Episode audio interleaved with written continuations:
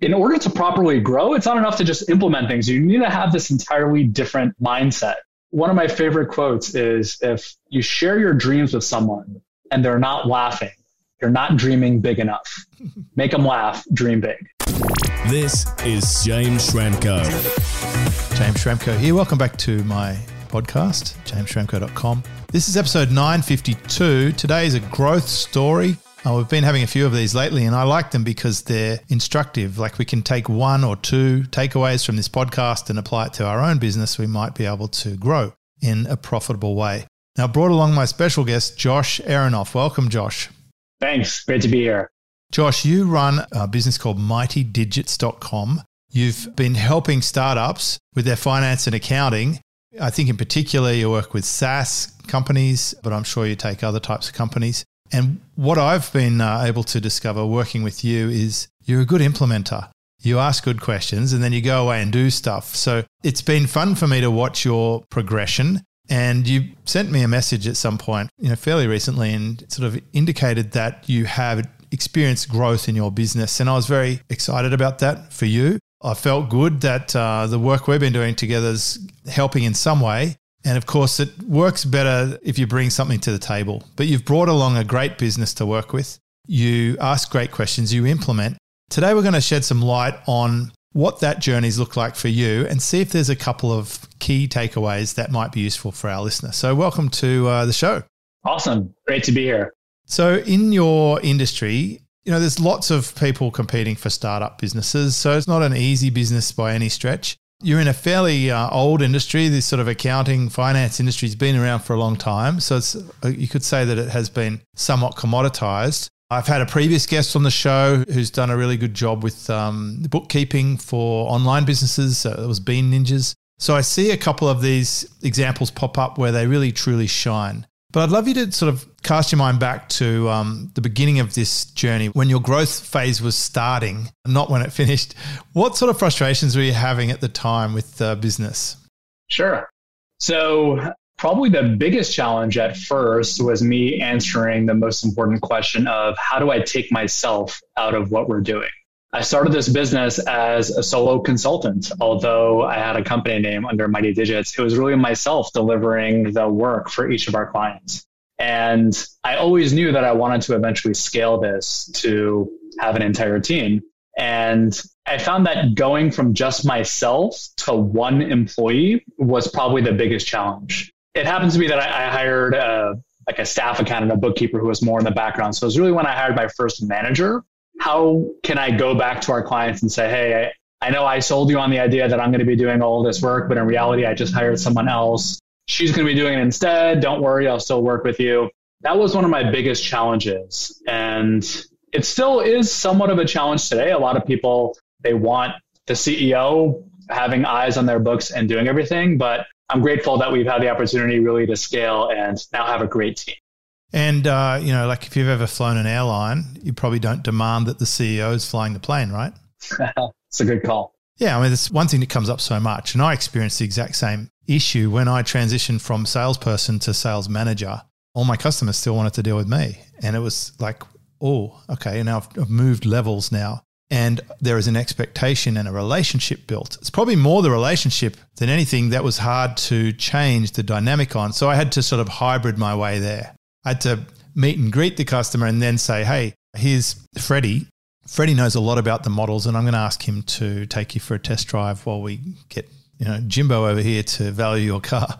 When you come back, we'll have a chat. So I started to get little parts of the process done, and then eventually we'd get to the point where you know we're dealing with a lot of people who weren't my customers, so they never knew who I was unless I chose to intervene. So that's a really common frustration that you are a solo operator or a small business, and then you have this. Um, often it's our own idea that we can't let go of that relationship. Do you think it was a legitimate concern, or was it overinflated in your mind compared to reality when you actually started to do this? I think it was a legitimate concern. A lot of clients, when I start working with them and I ask them, well, what's the reason if they were using a prior accounting provider or someone else, what's the reason that you're making the switch? A lot of them complain that there was some sort of transition with who is working on their books. And that caused a lot of frustration. It wasn't done properly. And that's why they're now looking to work with someone else. And it's something that we remind ourselves of like every time our team continues to scale because it's not even just a, a matter of taking myself and as people grow in the organization away from the work. The organization is constantly growing. People are going into new roles. So there's this inherent need to always be putting different people on different accounts. And I wouldn't say we're perfect, but I've certainly seen firsthand what the lack of that could bring. So we've been very careful to ensure we don't make those mistakes. And what do you do when it comes to your clients dealing with your staff? Do your team have individual emails or do they have role based emails or do you deal with support? Like, is there ways that you can set expectations or educate the customer to not have to be dealing with a particular person? So, one of the things I really love is we have a Google Groups email address. For anyone who's not familiar, it's entirely free. You could set up this group email that anyone can send a message to. So, let's say you are our client, James Schramko is the business name. We would create an email address, James Schramko at mightydigits.com. We would then say, hey, James, if you have any questions, the best thing that you can do is just email James Schramko at mightydigits.com. Everyone who staffs in your account will get that information. Someone from our team then will respond. So that's what we do to manage the incoming messages to ensure that everyone's kept in the loop. And oftentimes the client forgets or whatever, they just want to email someone directly on our team. So they'll do that. But then we'll just go ahead and we'll CC on the response that group email address. And then with regards to who responds to the client, we haven't figured out the exact science. Initially, when I came into it, I was thinking, okay, only managers can respond to clients. Staff accountants should not be responding at all because you're dealing with a sensitive thing when you're talking about communications with a client. We've since then have become a little bit more lenient. We have some really great staff accountants on our team and they do some really great job. And we haven't found it as important to control all the messaging just from the manager. So it's evolved a bit. Love it. Yeah, we did a similar thing. We used to use Google Groups and we had a, just a central support email. And then we migrated that central support email to Help Scout. And that allowed us to create a permanent record, so centralized place. And at, at one point, we had 65 people in our team. So depending on the query, we had an internal matrix of that type of query gets solved by this team member. I think there was six or seven support people, and they were able to then deal with the specialists on the end of it who needed help. It's a perennial challenge. It's one that's worth solving because the ultimate thing is it doesn't have to be the business founder and they're not expecting to deal with the business founder. I found that certainly in my own case, most people don't expect me to be dealing with them for things like changing a credit card details or switching to a different coaching plan. They're happy to deal with my team for that. That it seems that that would be the expectation. So I think a lot of it happens at the front door. So thank you for sharing how you solved that with the Google. In terms of other challenges you were having, so one was getting you out of the tools and having to deal with every customer. What other things were frustrating you in the early days? Uh, it's along a similar notion, but as an organization scales, it's not enough for someone to possess all that knowledge. And then every time someone joins, you go ahead and share that knowledge with that person. If that knowledge is not being shared in a repeatable, scalable manner, then whoever's sharing that knowledge each time someone new comes on will have to again share that knowledge and you leave a lot more room for error because it's not something tangible right in front of you. So it's not really important to have documentation and standardization and SOPs and all these amazing things when you're a solo person or even if you're like less than five people, because at the end of the day, look, there's a never ending list of priorities that you need to tend to. So is it good from day one to be documenting everything? Sure. Just like the other millions of things that you should be doing. When it becomes a real priority is when I would say you start maybe surpassing five to 10 people. And that was one of the biggest challenges for us. So at the beginning of this year, we hired a chief of staff, Justin, who has been just one of the most incredible hires in our organization. I'm, re- I'm really grateful. We have so many great people in our team, and uh, it's one of my favorite things with what we're doing. So documenting everything that we're doing has been so helpful to remove my own time to create more of like an infrastructure and wireframe for how things get done. So before you could document something, you kind of need to go ahead and standardize it and say, okay, well, how exactly do we want someone to deal with something in this specific instance? Then you get that into a document management system. We use Notion. We're really happy with it. And we also use Loom a lot on top of it. So when someone comes to our organization now, rather than me spending what used to be like weeks meeting with them every day, going over all this information and then having to repeat that process. Now someone comes in, we call it the Mighty Digits Academy. They come in, they review how to do all of these different things. They watch a bunch of videos showing a screen share of how those things are done. We also have a video editor on our team, so he'll oftentimes jazz it up even further, making it easier to understand. That's been another really great action that we've taken to just reduce a pain point. That's huge. I remember when I started some companies, I got some training, some companies I got no training. It made a huge difference. Probably the funniest one was when I worked with General Motors Acceptance Corporation, GMAC. It was 1991, and they gave me a cassette player and a bunch of cassettes, which were from America and probably recorded in the 70s. So they were 20 years old, and it was in this thick accent. It's like, uh, when repossessing a car, avoid using terms like putting it in the barn. and I just sort of I thought I was that's it's really unlikely that I would use that expression to a customer as I'm repossessing their vehicle, you know, in Australia in 1991. And then I went to uh, you know a few jobs later I went to BMW and there was zero training. It was just like survival. It was like Lord of the Flies. And after that experience, and after becoming a, a, sales manager, I built the strongest induction program ever, which was rolled out to all the Mercedes dealers. You know, they, they forced me to teach my competitors my onboarding system. But it's so critical, isn't it? To bring someone in. I love that you've got an academy for new people that's seriously pro. When you can think about someone joining your company and they're given the tools and resources to be able to succeed, it frees you up to do your specialty, but it also means you, have grown an actual business, a real business that's not one man dependent. So that's a tremendous outcome. Well done on that. Thanks. You even mentioned the tool, which is great. Notion. I hear a lot of good things about that, and Loom is probably my absolute favorite software. If you know, it's just so powerful, amazing, and so cheap. I know you and I have done a Loom, yeah, a few Looms back. I'm not sure how much it costs, so I know I pay for a pro plan, but I have it on my phone and I often I'm coaching via it. For me, it freed me up from booking calls and maxing out my schedule. Now I can just do the asynchronous uh, communication back and forth, but get the depth of what you can do on a video.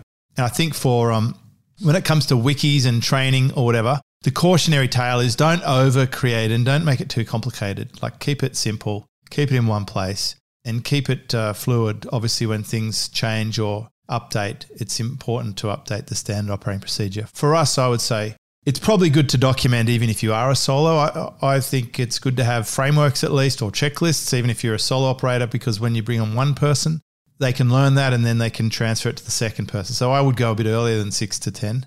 Uh, but I, I think it's great to have. All right. So, so far we've got scaling your support, scaling your team, training resource, and getting some leverage there. What are some of the other things that you've encountered on this growth journey? One of the things I took for granted, the company that I was at right before I started Mighty Digits, was such an incredible experience. I grew so much in that role in the two and a half years that I was there. In essence, I think learned like 90% of what I needed in order to start this company. And it was a very similar role. I was at a consulting firm. And I had always thought to myself, anyone who joins our organization is going to have that same experience. They're going to recognize how amazing of an opportunity there is, how much growth there is in terms of your career, in terms of your salary, in terms of what you're doing, in terms of being stimulated. I took for granted just how important it is to actually create that roadmap for people and help them understand A, this is what it looks like in the role that you're in, in the role that you're going to graduate into, in the role after that, and what you can become in our organization. And B, showing our employees I'm committed to actually getting you to that status. And it was so easy to take for granted until I had an experience where an employee actually came to me and said, Hey, I, don't really understand how I'm going to be growing in this organization. And at first I was like so surprised, like, how could you not understand? But it forced us to kind of take a step back and realize, well, wait a minute, maybe it's not so obvious. Maybe everyone isn't as aggressive as I potentially was in my last career to go out and get that growth. So we've created this path to promotion document, which again is constantly a work in progress that outlines these are the different roles today in our organization. And this is kind of like a scale of all the different traits that we look for in people in our organization. And at each of these roles, this is how strong we expect you to be at each of these different service items. So, you know, communication, like I was just saying, not as important for a staff accountant to know how exactly to communicate directly to a client, but for a manager, that's one of the most important pieces of their job. So that would be something that differs. I'd say that that was a really big like shock to me that I I wasn't even expecting that I really realized you need to kind of spell out. I think we're sometimes blind to our own specialty. And the fact that you are running your own business and an entrepreneur, according to Gino Wickman, that puts you in the 6% of the population already, right? So it's really rare. I mean, it's obvious, but you left the job where you were a consultant and had a good experience and got great training. Did it cross your mind to think about the reasons why you left and to prevent that from happening for your own team members? It's a good question at the end of the day, I, like you said, with that 6%, I think it takes a certain individual to want to be not only an entrepreneur, but also a business owner who employs other people, who deals with so, I mean, so much of my day doesn't even have to do with the work that I'm actually dealing with. So I think for me, it was just always in my blood to really be an entrepreneur. I had my own startup for two years that unfortunately wasn't successful, but I learned a ton from. I've had multiple like side ventures. Probably helps you deal with startups though, right? It helps a ton. Absolutely. Massive investment in experience. For sure. Because of that, I mean, look, may, maybe I'm being naive, but I had assumed that it wouldn't be an everyday problem that I would face with everyone in our organization wanting to go off and sign and, you know, set up their own company one day. But I do think it takes a very special individual to go out and, you know, to even be able to like handle the stress and the time commitment and everything. It's a lot. Yeah, it's, look, it's a huge factor. It comes up a lot. I actually have a name for this. I call it the Western way. Let's say you have 100 employees, six of them are likely to go off and do their own thing at some point. You get this sort of conflict. Do I train them up and bring them in and show them how we operate everything for them to then clone me and take our IP and steal our customers and compete with me? Or do I train them up and they stay with us and we dominate or am I just going to hire the safer ones who aren't going to leave but don't do as good a job? So there's a lot of these things start to come into play. But the more you get off the tools, the more your actual job is strategy and looking after team. And I agree with you that it just takes a huge responsibility to be an employer. You are providing an income for a whole bunch of people. You are producing a lot of tax for the government it's a big responsible role and it's not to be taken lightly. And some of the biggest traumas I've seen from people when they have to let their team members go, when they've failed them to some extent, like mismanaged the business, not read the market or not kept sharp enough, and they have to let people go and they feel really terrible about that. So you can tell those people actually care about their team. For me, it was this weird situation when I had 65 people and the business was pretty much running itself. I still had this in the back of my mind that I'm responsible for like two or three classrooms full of people. Like when, when we would do our team meeting and we would fill an entire restaurant or whatever, it was, like, it was mind blowing the amount of responsibility. And can only imagine people who have thousands of employees or tens of thousands of employees, how that must be. So that's a really interesting one that you left the consulting role, you've built your own business, and now you've got to deal with a bunch of people who are trying to be entrepreneurial. They want to know, okay, where's my path or else I'm out? Or there'll also be people who aren't really that interested in climbing the ladder high, but they just want to survive and cling onto the log they're next to and just do a good job and be safe. Some people are very safety driven. So, a lot of this, I think, happens at the hiring process. And the fact that you have set clear benchmarks and that you have a pathway mapped out, that allows you more options when you're hiring because you're competing with other people who are hiring as well. And it also gives you a better chance of retaining good talent if they know where they can go and you know where they can go, it removes some of the ambiguity. So, again, it's a really great outcome for you. For sure. I'm interested to know some of the conversations that we've had. Of course, obviously, they've been private because we do the private coaching thing. But I'm wondering if there were a couple of things that we discussed or that you implemented that surprised you or that gave you a, a great result that might be useful to share with others that you'd be happy to share. Sure.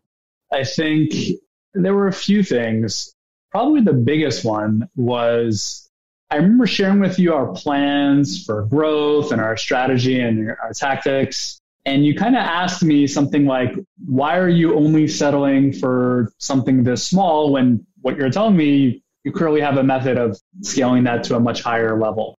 And you helped me really point out to myself, like, do you think you may have a bit of a limited mindset in terms of trying to grow this firm beyond your wildest dreams, given your fear of who knows what. It could be most likely what I think it was and still is my ability to manage a business that all of a sudden grows so large and who knows what type of safety rails are going to all of a sudden go off the rails and all that. That was one of the biggest things. You helping me take a step back and realize like in order to properly grow, it's not enough to just implement things. You need to have this entirely different mindset. One of my favorite quotes is if you share your dreams with someone and they're not laughing, you're not dreaming big enough. Make them laugh, dream big. That was something that was really helpful. In addition to that, you pushed me to start creating a brand via LinkedIn as one of the channels. Now, one of my favorite trainings from you, which I, I think a lot of people know you for, is your own the, the racetrack. And that is that you don't want to have just one channel here. So although I'm going to focus right now on your advice specifically on LinkedIn, I do want to highlight that it's important to build just this funnel where everyone goes back to your website.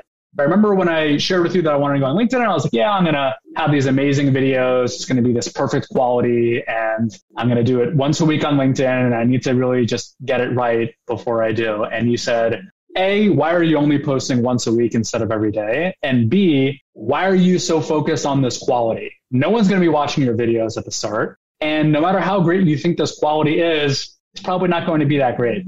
And I look back to the videos that we made during that period and like, just as I expected, it's like cringeworthy looking at it, just like, oh, you know, like the lighting is bad. Unless I think it's Gary Vee or someone said, if you don't cringe when you look at your first content, you didn't produce enough. exactly.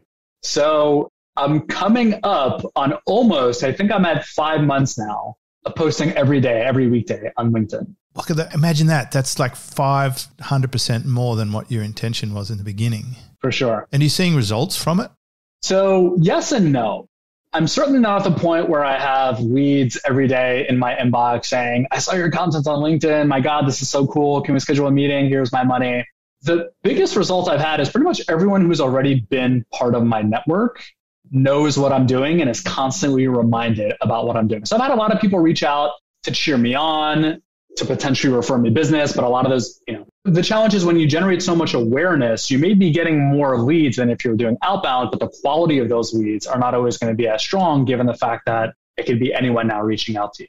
So it's been really cool seeing everyone in my network cheer me on. It's been really cool being reached out to and referred to businesses that could potentially use my service, even though the conversions haven't really been so strong but I'm definitely not yet at the point where I feel like this has been a huge success. But at the same time, I do believe I can get to that point. So I'm going to continue doubling down on our efforts there. Yeah, well, I would say it's encouraging. The, the first part of that, it's very important that people actually know what you do. I get this feedback a lot from people in the early phase of content creation, like their whole peer group or network. Like, oh, I didn't even know you do that, or I didn't know you'd left your job at the bank, or I didn't know. You'd... So that's phase one. You're definitely building attention and awareness over time. I'd say give it six months to anybody if they're going to do this. It's a, it's a long play. I know that it works for me because it's main, the main thing I do, right? Content marketing, podcast, some videos. It's very also very hard to track specifically to a call to action to a campaign. And even the big dogs, you know, like the Alex Hormozi's will tell you that you're going to have to create a fair bit of content to start with and then generate that momentum. And at some point, it takes. I think Nas Daily, I think he started getting traction on his like hundred and something video. it was not not in the first few. So if one in 10 takes, then you need to create 10 to get one. And over time, I think you'll get a, a good balance of quality and hitting your message right. And so I'm encouraged by what you've been able to do. But yeah, great point just on that self awareness, self relationship. One of the things that I think I do bring to the table is I can tell someone if they're way over or way under what might be reasonable to expect given their experience, the business that they're running, the market they're in, what I've seen other people be able to do. Sometimes I'm pulling people back and I'm saying, hang on a minute, whoa, why do you want to make $10 million a year? Why is that the goal? And when I go deeper, it's not really their goal. It's just what they think their goal is supposed to be. And it's kind of shallow and empty. Other people, they say to me, um, like we're recording this at the moment in 2022. They go like, I'm going to get this thing going and I'm going to really hit it hard and I want it up and running by 2024. And I'm like, wait, we're not going to Mars here. This isn't like a two year mission. This, why isn't it next week? Why not next week? Why not tomorrow? Why not next month? So I pull the time frame back. So I feel like it's really important as entrepreneurs because we're especially good at creating a reality distortion for ourselves. Like Steve Jobs was probably the ultimate example of that. We can sell ourselves on anything. And sometimes that's good and sometimes that's bad. If you need someone in your corner to say, well, hang on, that's kind of crap. Really? Do you really believe that? Like, give me the evidence and why you think that's possible. Or I might say, man, I think you're selling yourself short and you could be doing a lot more with this if you take the restrictors off, you take the limiters off, if you let go of the fear of it. And I just read a, um, a book or sort of skimmed a book to be more accurate. It's sitting on that bookshelf there. It's about there. I'm pointing to it. Um, and it said one of the irrational fears we have is that we're going to live in poverty. It's like just extremely unlikely that we would get to that rock bottom. Like you'd probably have 10 or 20 friends come and let you sleep on their couch or provide food for you and shelter. Like we're just, the downside is not as bad as we think in many cases of actually having a shot, giving it a go, having a crack, as we'd say. So great story. I'm thinking, is there anything else that you would like to share today that, that sort of thinking about this episode? Because I knew you knew it was coming. What would you recommend for someone listening to this podcast if they're in your situation where they were a small business onto a good thing, scaling now, building out support, documenting their onboarding for new people, getting very clear on the pathway, setting clear benchmarks and expectations, getting that balance right between the activities they're working on and trying not to be an adult daycare center. You know, if you get the team right, you know, it can be drama free. Like my business, I have six people. There's zero drama. We have zero drama in our business. It's a 10 minute meeting every week and a little chat here and there on Slack. That's what runs my business the relationship with yourself, that know sort of what's realistic and where you sit, and to have that support, someone to cheer you on, but also tell you if your shoelaces are untied, you know, like that will be honest with you. And of course, the concept of own the race course, like managing your content, deciding if content's your play and which platform and how frequent and what best practice is. So, they're all great insights that we've got from this episode so far. And just uh, to reference, we're listening to episode 952. I'm speaking with Josh Aharonoff, and uh, he's from mightydigits.com, helps startups with finance and accounting. Josh, what advice would you have for someone listening today? So, when I think of the role of a CEO, it's really everything in the organization. Now, you, the CEO may not be the one responsible for doing everything, but having his or her hand in everything and understanding how it functions at a very high level is a really important piece of it. And when I think of, at least in the early stages, the most important pieces of an organization, number one to me comes down to sales. Do you have a method, a repeatable method of first identifying who is your target audience, which comes down to just defining and even understanding who your target audience is? And then do you have a method of reaching that target audience? And there are numbers of different growth tactics out there. I would suggest for anyone starting off you know, outbound prospecting, whether that be cold calling, cold emailing, or whatever, as long as it's not done in a spammy manner, I think that could be a really strong channel for someone to start with. But I think partnerships are also a really great source because you can close one partner as opposed to one client and you'll get 10 clients as opposed to one. Those are the two biggest ones that I would suggest in terms of sales. You know, ideally you're building a business where the more clients and customers you have, the more repeat business you get, the more referrals you get from those customers, and it creates this compounding effect. So that's with regards to sales. With regards to hiring, that's the next really important piece that I think about scaling an organization effectively. Because again, like we were speaking about, you can't be everywhere at once. So understanding how to put together a compelling job description, I'm not going to say I'm an expert there. Definitely an important thing, but I don't know if I would say that is going to be the difference between a hiring experience where you knock out of the ballpark and you don't. It's important, but you, you just need to pass a minimum threshold. I like to have an important way of like scaling that. So I like to have knockout questions on every platform that I use for hiring. One of my favorite platforms is Jazz HR.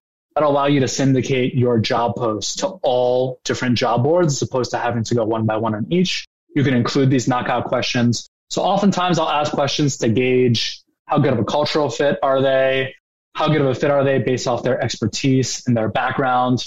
From there, you kind of have this funnel where you keep getting it smaller and smaller And my favorite way to qualify someone resumes are great, references are great, interviews are great. But at the end of the day, seeing someone actually perform work that you give them has always been for me the number one thing in terms of hiring the right candidate. And it allows you to do a few things. First, how well did they follow your instructions? And what we do, there's a crazy amount of detail in the work that we do for our clients. If I gave, let's say, eight different pieces of instructions and only six of them were followed, I'd be a little concerned about those other two. Similarly, did they follow up and send the information at the time in which you sent it? It's almost a guarantee that we're not going to go with them if we have to follow up with them if they didn't send it by that specific time. And then what's the quality of that actual output? Is that something that you value? I like to then get them on the call and be like, walk me through. What did you do over here? Those have been my favorite ways for hiring. And again, I, I think sales and hiring are like the two biggest things for people whenever they're starting out. You know, the rest comes down to building a repeatable system to train people, to move them in, to take yourself away from the work. I'm a really big fan. I, I once heard a podcast where the CEO mentioned every time I do a task, I ask myself, how can I never have to do this task again? And that is really the whole essence of delegating. So I mentioned that we use Notion and Loom, but our biggest actual process for process management, task management, if you will, has been Asana. We have everything documented on Asana and they're set up to be recurring for specific clients versus non-clients and we can tag people and we can add comments and attachments and integrate it with Slack. It's pretty much how our entire business runs because there's just so much that we have to do. So having a strong infrastructure operationally, not only for how you're going to do what you're doing when it's just you, but how you're going to scale that, that I think is maybe the third and without any specific order, but those three I would say are the most important things with scaling an organization. So sales, basically marketing people and systems. So um, I'm, I hear you. There you go. You had no way of knowing this, but the episode before yours, 951, which was not published when we recorded this, we were talking about cold outreach being a really great B2B sales channel. And we're talking about growth stories. So everything you've said today really dovetails nicely on top of that, episode 951. So it's like a pigeon pair, but looking into a different business. You're in a service based business. I've seen you scale firsthand. I mean, you're great to deal with. I really appreciate our interactions because you're so thoughtful you ask good questions, you go away and do stuff, which I would expect from someone with an accounting background. Clearly, you've got structure and systems on your side, but you've developed the softer skills, which is um, the rarer thing for the people who are so numbers focused. And that's what I think makes you formidable. And I just want to say I appreciate you coming along and sharing your insights today. It would be good to find out too who would be a good customer for you if someone's listening to this and they're thinking uh, that they might need some help with financing and accounting. Sure. So right now, we're really trying to focus on our niche, which is startups. And the reason we're focusing on that niche is because we, we really understand the ebbs and flows of startups, the fundraising process, and how startups scale and all sorts of pitfalls that they fall into. So companies, usually we look at companies who have raised at least $500,000 in VC capital. Companies who are looking to grow really quickly with additional VC capital, Series C, Series A, and so forth companies who feel like their accounting and finance process is not where they want it to be. They're not getting the insights that they need out of their books. They're not able to report to their board as they need to. Companies also who are cost conscientious. A lot of times companies will come to us and they'll say, Hey, we need to hire someone, but A, we, we don't have enough work to hire this person. And B, even if we did, we really need a little bit of a junior person, a little bit of a senior person, a little bit of an executive that's where our model comes into play. And you could ramp up and you could ramp down. So companies specifically in the startup space who are looking to improve their accounting and finance function, that's our bread and butter. Love it. MightyDigits.com. Josh Aharonoff, thank you so much. And uh, I appreciate you being a member of our community as well. It's been a great interaction. Likewise, James. This is James Schramko.